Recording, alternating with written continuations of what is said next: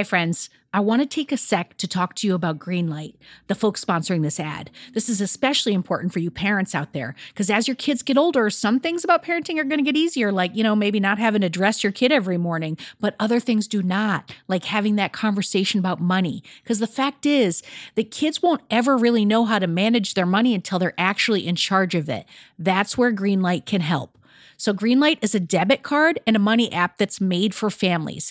Parents can send money to their kids and keep an eye on kids' spending and saving while the kids and the teens, they're going to build up confidence and lifelong financial literacy skills.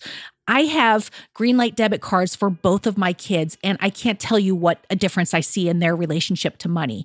So, with the Greenlight app, the kids learn how to save, invest, and spend wisely, and they have games in the app to teach money skills in a fun and accessible way. The Greenlight app also includes a chores feature. I am a big fan where you can set up one time or recurring chores that customize to your family's needs and reward kids with an allowance for a job well done. And I got to tell you this in my family, no chores, no money. Millions of parents and kids are learning about money on Greenlight. It's the easy, convenient way for parents to raise financially smart kids, and families can navigate this whole thing together. So sign up for Greenlight today, and you're going to get your first month free when you go to greenlight.com slash radio headspace. That's greenlight.com slash radio headspace to try Greenlight for free. I mean, this is such a good deal. I got to say it one more time. Greenlight.com slash radio headspace. Get it, folks. Shopify's already taken the cash register online, helping millions sell billions around the world. But did you know that Shopify can do the same thing at your retail store? Give your point of sale system a serious upgrade with Shopify. Shopify POS is your command center for your retail store. From accepting payments to managing inventory, Shopify has everything that you need to sell in person. And with Shopify, you get a powerhouse selling partner that's going to effortless unite your in person and online sales into just one source of truth. You're going to be able to track every sale across your business in one place and know exactly what's in stock. You could connect with customers inline and online. And Shopify, it's going to help you drive store traffic with plug and play tools built for marketing campaigns. So we're talking about TikTok to Instagram and beyond. Get hardware that fits your business, take payments by smartphone, transform your tablet into a point of sale system, or you can use Shopify's POS Go mobile device for battle tested solutions. Shopify's award winning help is there to support your success every step of the way. I say do retail right with Shopify. Sign up for $1 per month trial period at shopify.com slash headspace. That's all lowercase. So you're going to go to shopify.com slash headspace to take your retail business to the next level today. I'm going to say it one more time. Shopify.com slash headspace. Headspace Studios.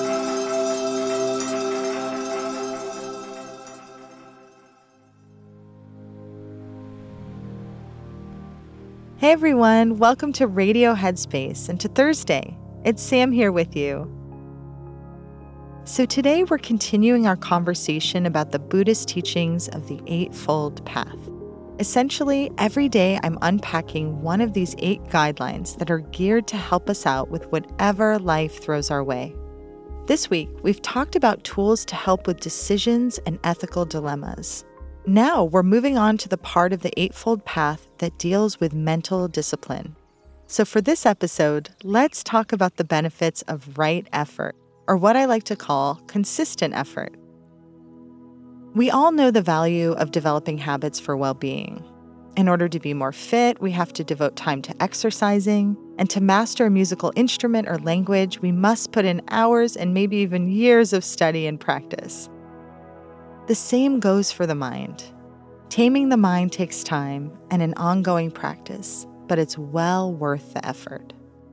According to the Buddhist texts, consistent effort involves encouraging certain states of mind and discouraging others.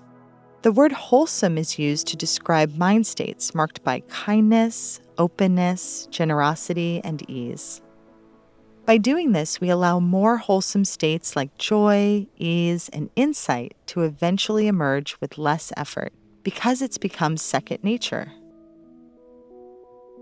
When I consider my own journey putting in the effort to cultivate wholesomeness, I think of the first time I attended a silent retreat at Deer Park Monastery when I was in my early 20s. The concept of being silent with a huge group of people for days on end felt strange enough. But when we were asked to sing adult camp songs about our hearts opening like a flower, I was concerned that I had made a big mistake. It's funny now thinking about this because I realize how strong my inner critic was and how resistant I was to being vulnerable with myself. Now, I not only love these songs from the Buddhist teacher Thich Nhat Hanh's tradition, but I often sing them to myself in the car. They're truly wholesome songs, and when I sing them with others, I feel safe and connected because I know that we're all practicing vulnerability and cultivating loving kindness together. So, if I've convinced you that more wholesomeness is within reach and you want to cultivate more of it, here are some tips. First, we can pay attention to what we expose ourselves to. You may already limit your exposure to grotesque violence and media that just doesn't feel good to watch, but we can also start to pay attention to how we feel when we witness other behaviors like rudeness or dishonesty or carelessness, either through the media or in real life. And this moves us to spend more time savoring people and media that reflects camaraderie, kindness, and courageousness. Throughout my 20 years of personal practice, I have felt more at peace from maintaining boundaries about what I give my attention to. So, as an example, I won't see many violent films. I've let go of some friendships that have made my mind and body just consistently stressed. And I spend time engaged in wholesome activities like board games, playing tennis, and trivia nights with my friends. Our consistent meditation practice supports wholesome states too. We can encourage this by integrating practices that involve generosity, loving kindness, and empathy into our meditations. And if you'd like some guidance in cultivating more wholesomeness, check out my loving kindness meditation in the app. That's it for me. Take a moment to thank yourself for choosing such a wholesome source of media today. Take care, and I'll see you back here soon.